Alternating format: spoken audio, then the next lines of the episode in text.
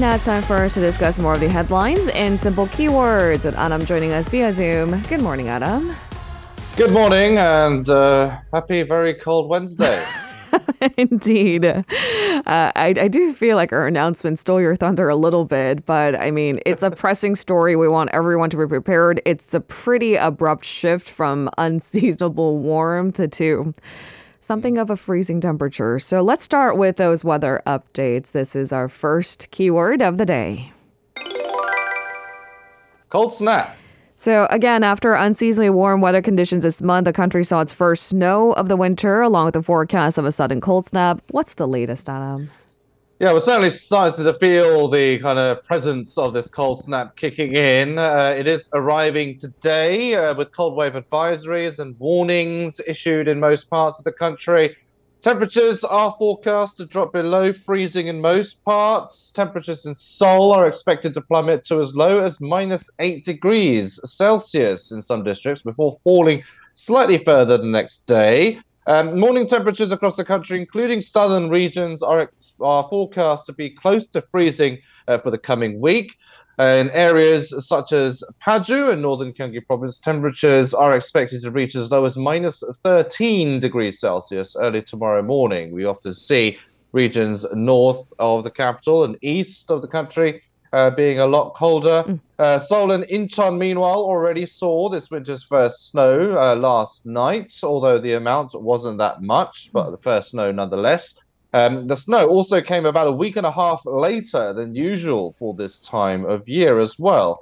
Um, officials are, of course, urging the public to take safety precautions as a sudden cold st- uh, spell could make roads slippery after the snow. Um, Prime Minister Han Duck-soo also told officials to double check the conditions of roads and other infrastructure uh, a cold wave warning has been issued in Seoul, and the city government will mobilize relevant measures such as monitoring facilities and people vulnerable uh, to the cold as well. And as you heard in that announcement, a very informative um, mm. announcement. Uh, those are some of the measures that the public can take in order to minimize accidents and mm. be safe out there.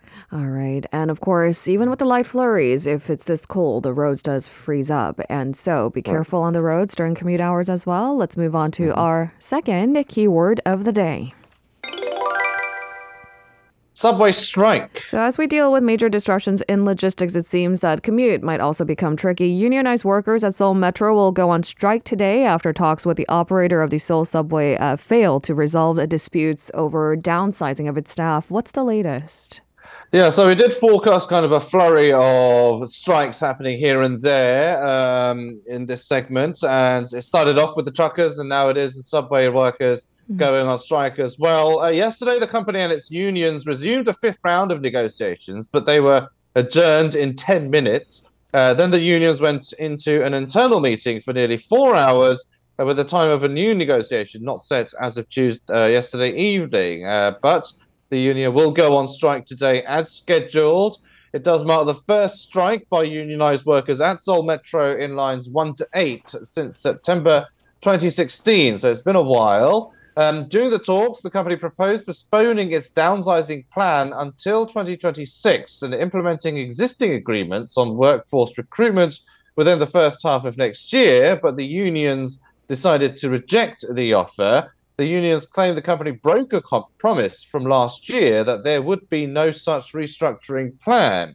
Now, the Seoul Metropolitan Government plans to introduce replacement workers to minimize uh, possible disruptions to subway operations due to the strike. It has rounded up 13,000 employees, or 83% of the workforce, mostly retired workers and employees of partner companies, mm. to help out during the strike.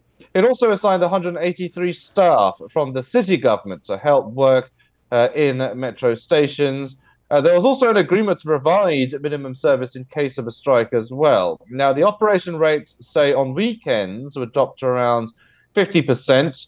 Um, but the uh, uh, the company is trying to get operation the operation rate at about 70 percent on average and mm. about 80 plus percent uh, during the commute hours.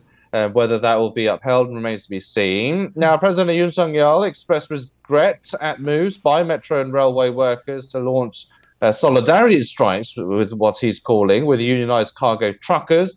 In addition, unionized workers of the Korea Railroad uh, Corporation, KORAIL, are scheduled to launch a strike mm. from Friday, uh, along with KTX bullet trains, metro lines in the Seoul capital area, such as the uh, Gyeongui Jungang Line and the Shinbundang Line are expected to be affected by that strike. We know a lot of people use that Shinbundang Line, especially in southern Seoul, to commute as well. So disruptions there mm. are forecast.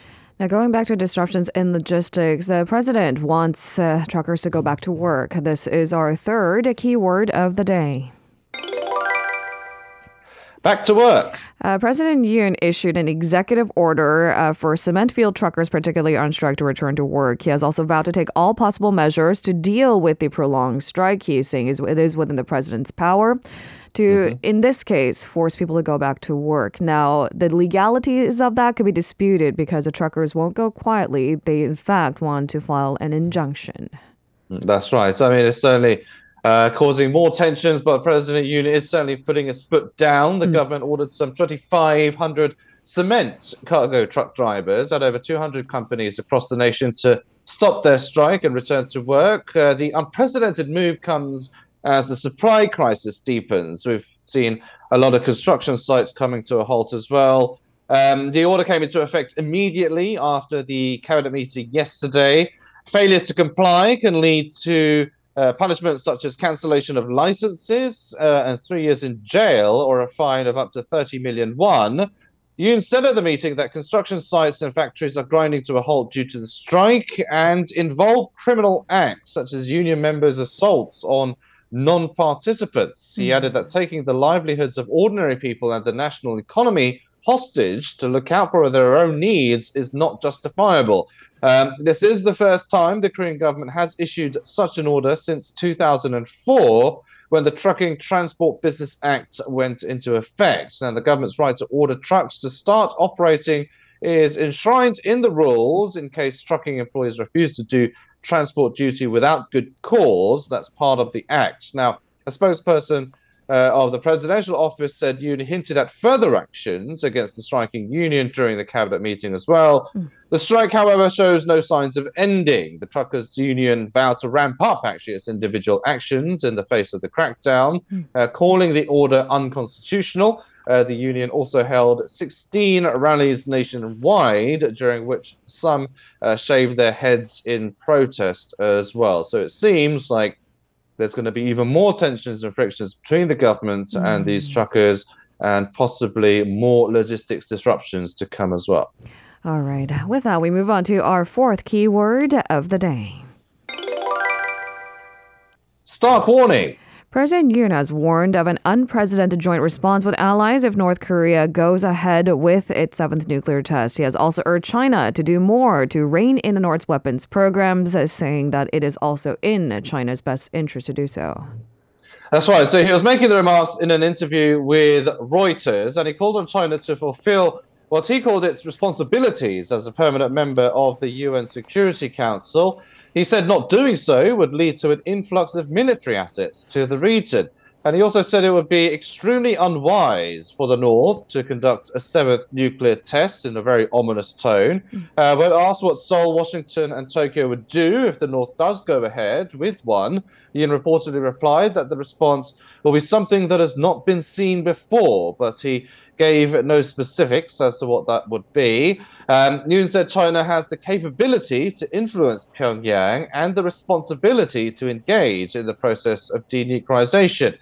Yoon pointed out that the North's actions were leading to increased defense spending in countries around the region, including Japan. Uh, more US warplanes and ships have also been deployed. Um, Yoon was quoted as saying that he did not expect American ground forces in South Korea to be reduced from the current level of 28.5 um, thousand. So he's continuing his hardline stance towards North Korea mm-hmm. and um, remaining adamant on the current defense structure that South Korea has, along with the uh, alliance with the US.